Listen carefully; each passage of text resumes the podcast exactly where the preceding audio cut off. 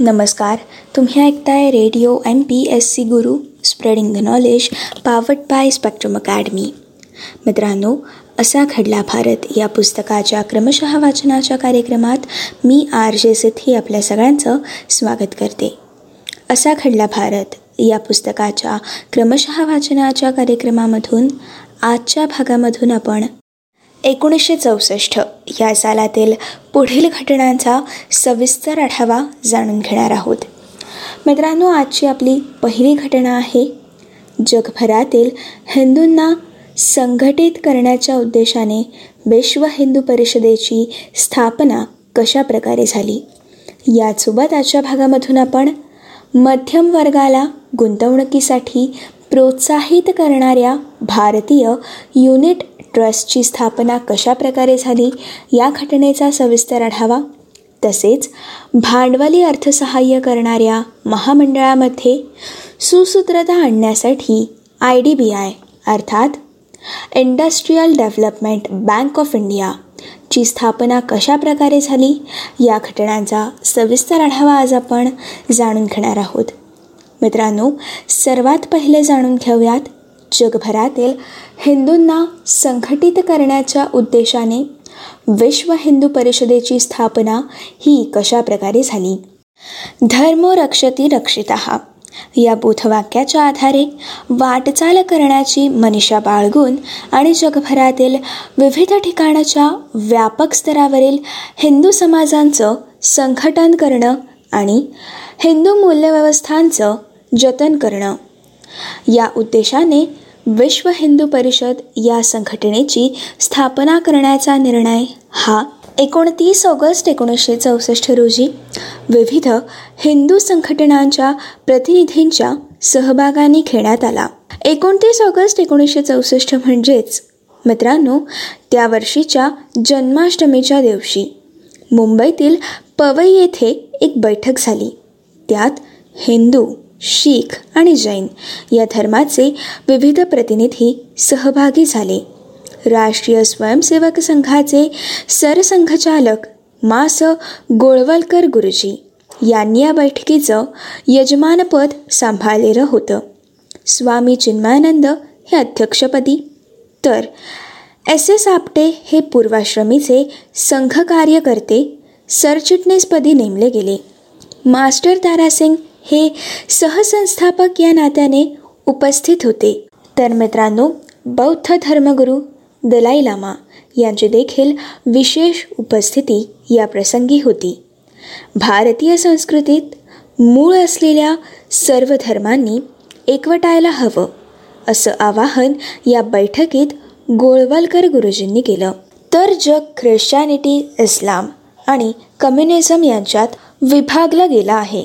या तिघांपासून बचाव करण्यासाठी हिंदू जगताने संघटित व्हायला हवं असं आवाहन आपटे यांनी केलं. मित्रांनो, या बैठकीत या संघटनेचं अर्थात विश्व हिंदू परिषद अर्थात विहिंप हे नाव जाहीर केलं गेलं आणि हिंदूंची जागतिक परिषद प्रयाग अलाहाबाद येथे 1966च्या कुंभमेळ्याच्या दरम्यान भरवून त्यामध्ये संघटनेची विधिवत सुरुवात करण्याचं ठरवण्यात आलं. मित्रांनो, हिंदू समाजाचं संघटन आणि बळकटीकरण करणं तसेच आधुनिक काळाला अनुसरून हिंदू मूल्यांचं रक्षण, प्रचार आणि प्रसार करणं आणि भारताबाहेर राहणाऱ्या सर्व हिंदूंना संघटित करणं आणि त्यांना हिंदू ओळख आणि अस्मिता टिकवून ठेवण्यासाठी मदत करणं अशी ध्येय यामध्ये निश्चित करण्यात आली. राजकीय पातळीवर अयोध्येतील रामजन्मभूमीच्या जागेवरती राम मंदिराची स्थापना करणं, जबरदस्तीने होणाऱ्या धर्मांतरावरती बंदी आणणं, समान नागरी कायदा अस्तित्वात आणणं, घटनेतील 370वं कलम रद्द करणं आणि भारत हे हिंदू राष्ट्र आहे याची घोषणा करणं असा कार्यक्रम यामधून हाती घेण्यात गेला. सामाजिक पातळीवरती अनुसूचित जाती, अनुसूचित जमाती आणि अन्य मागास जातींच्या कल्याणासाठी इस्पितळं, शाळा आणि मंदिरं उभारण्याचा कार्यक्रम देखील यामध्ये हाती घेतला गेला. यानंतर मित्रांनो 1 ऑक्टोबर 1984 रोजी विश्व हिंदू परिषदेची युवा शाखा म्हणून बजरंग दलाची स्थापना करण्यात आली. या संघटनेने ख्रिश्चनांकडून होणारी धर्मांतरं, मुस्लिम दहशतवाद, सौंदर्य स्पर्धा, व्हॅलेंटाईन डे आणि हिंदू मुस्लिम मिश्रविवाह यांसारख्या गोष्टींवरती विरुद्ध आक्रमक पद्धतीने विरोध हा त्यांनी नोंदवला. वेळोवेळी घेतलेल्या अशा भूमिकांमुळे विश्व हिंदू परिषद आणि बजरंग दल या दोन्हीही संघटना या अत्यंत वादग्रस्त अशा ठरलेल्या आहेत. मित्रांनो ही होती जगभरातील हिंदूंना संघटित करण्याच्या उद्देशाने विश्व हिंदू परिषदेची स्थापना कशा प्रकारे झाली या घटनेविषयीची थोडक्यात माहिती. आता आपण मध्यम वर्गाला गुंतवणुकीसाठी प्रोत्साहित करण्याकरिता भारतीय युनिट ट्रस्टची स्थापना ही नेमकी कशा प्रकारे झाली या घटनेचा सविस्तर आढावा आता आपण जाणून घेऊयात. समाजातील मध्यम आणि कनिष्ठ मध्यम वर्गातील लोकांचा सार्वजनिक तसेच खाजगी क्षेत्रातील उद्योगांच्या भांडवलातील सहभाग हा वाढावा आणि त्याद्वारे औद्योगिक क्षेत्रातील भांडवलाचा पाया हा विस्तृत व्हावा या उद्देशाने संसदेने मंजूर केलेल्या एका विधेयकाद्वारे 1 एप्रिल 1964 रोजी भारतीय युनिट ट्रस्टची स्थापना हे करण्यात आली. भारतीय रिझर्व्ह बँक, भारतीय स्टेट बँक आणि तिच्या सहयोगी बँका, भारतीय आयुर्विमा महामंडळ आणि अन्य काही वित्तीय संस्था यांच्या आर्थिक सहभागातून युनिट ट्रस्टच्या भांडवलीची उभारणी ही करण्यात आली. मित्रांनो 1960च्या दशकात औद्योगिक क्षेत्रात मध्यम आणि कनिष्ठ मध्यम वर्गांची गुंतवणूक ही अत्यल्प होती. औद्योगिक कंपन्यांच्या सहभागांचं अर्थात शेअर्सच्या दर्शनी मूल्य अधिक असल्यामुळे सर्वसाधारणपणे मित्रांनो हा शेअर 100 रुपये प्रति सहभाग एवढा होता. हा एवढा असल्यामुळे याचं जोखीम देखील अधिक असल्यामुळे या सहभागांमध्ये गुंतवणूक करण्याकडे या वर्गाचा तसा काही कल एवढा खास नव्हता. त्यामुळे या वर्गाला औद्योगिक क्षेत्रात गुंतवणुकीसाठी प्रोत्साहन करण्यासाठी ही गुंतवणूक कमी जोखमीची आणि अधिक लाभदायक होण्याच्या दृष्टीने पर्यायी व्यवस्थेची गरज निर्माण ही आपल्या भारतात झालेली होती. युनिट ट्रस्टने युनिट्सच्या अर्थात एककाच्या माध्यमातून लोकांना हा पर्याय उपलब्ध करून दिला. मित्रांनो 1964 या सालामध्ये प्रत्येकी 10 रुपये दर्शनी मूल्याच्या युनिट्सची अर्थात US 64 ही पहिली योजना जारी करून मध्यम आणि कनिष्ठ मध्यम वर्गाला बचतीसाठी तसेच पर्यायाने गुंतवणुकीसाठी प्रोत्साहन हे केलं होतं. युनिटधारकांच्या वतीने औद्योगिक क्षेत्रातील गुंतवणूक करण्यासाठी युनिट ट्रस्टने तज्ज्ञांची नियुक्ती केली. सार्वजनिक क्षेत्रातील औद्योगिक कंपन्यांच्या सहभागाने आणि कर्जरोख्यांमध्ये गुंतवणुकीला युनिट ट्रस्टने प्राधान्य हे दिलेलं होतं. त्याचप्रमाणे मित्रांनो खाजगी क्षेत्रामध्ये गुंतवणुकीचं विशिष्ट प्रमाण हे निश्चित करण्यात आलं.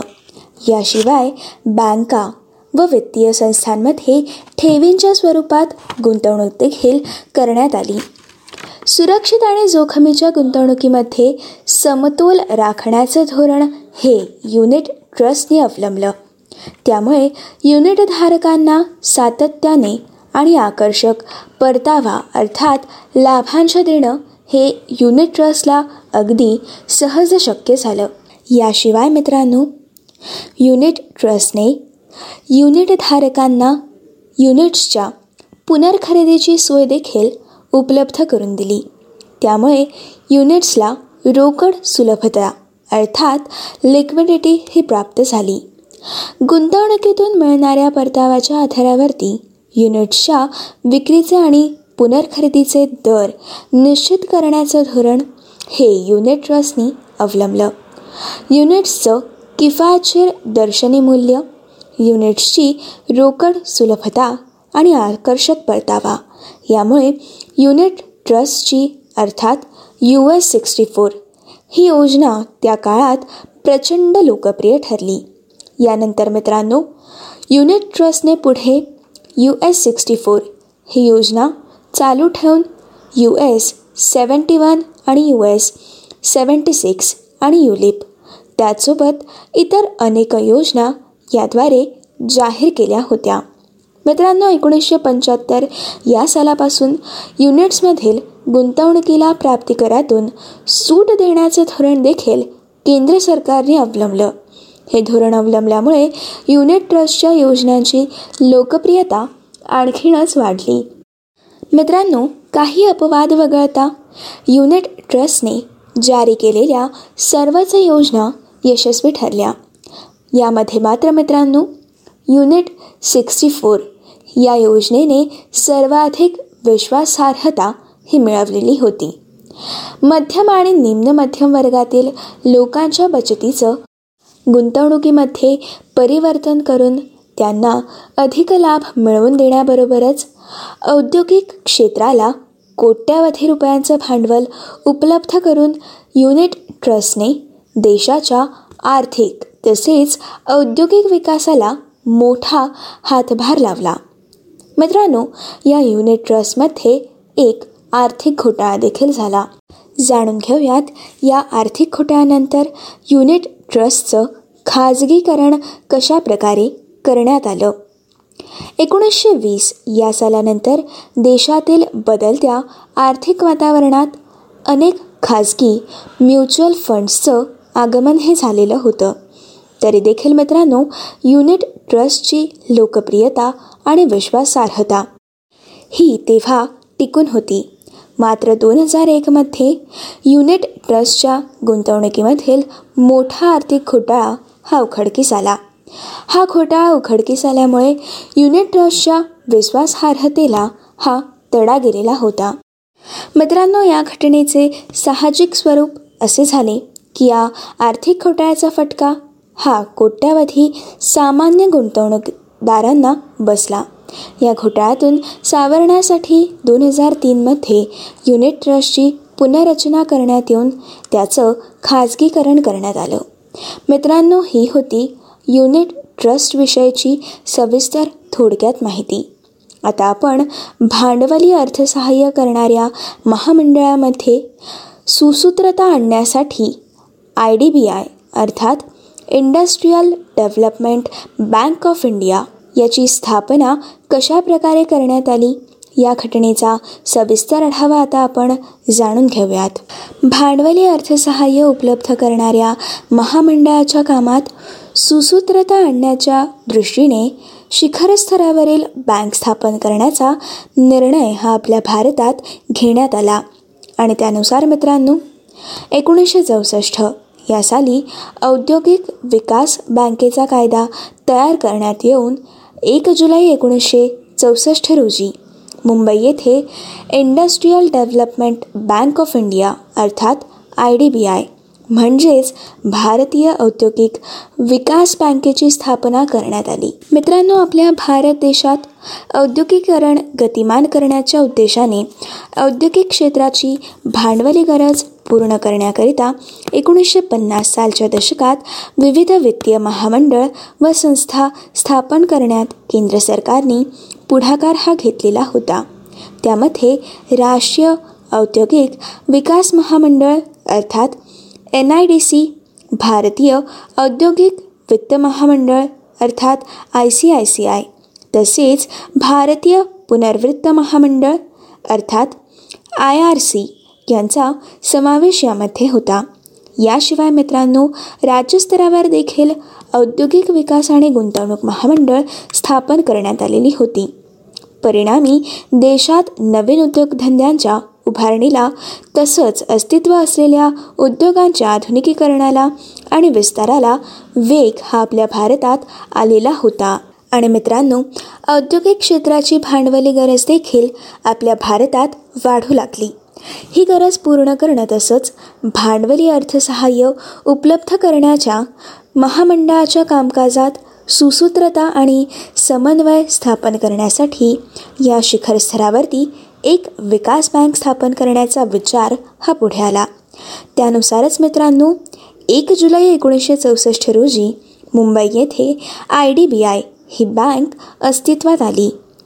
मित्रांनो सुरुवातीच्या काळात रिझर्व्ह बँकेची उपसंस्था असं या बँकेचं स्वरूप हे तेव्हा होतं. मात्र 1976 मध्ये केंद्र सरकारने रिझर्व्ह बँकेपासून ही बँक स्वतंत्र केली आणि ही बँक स्वतंत्र करून आपल्या अखत्यारीत आणली.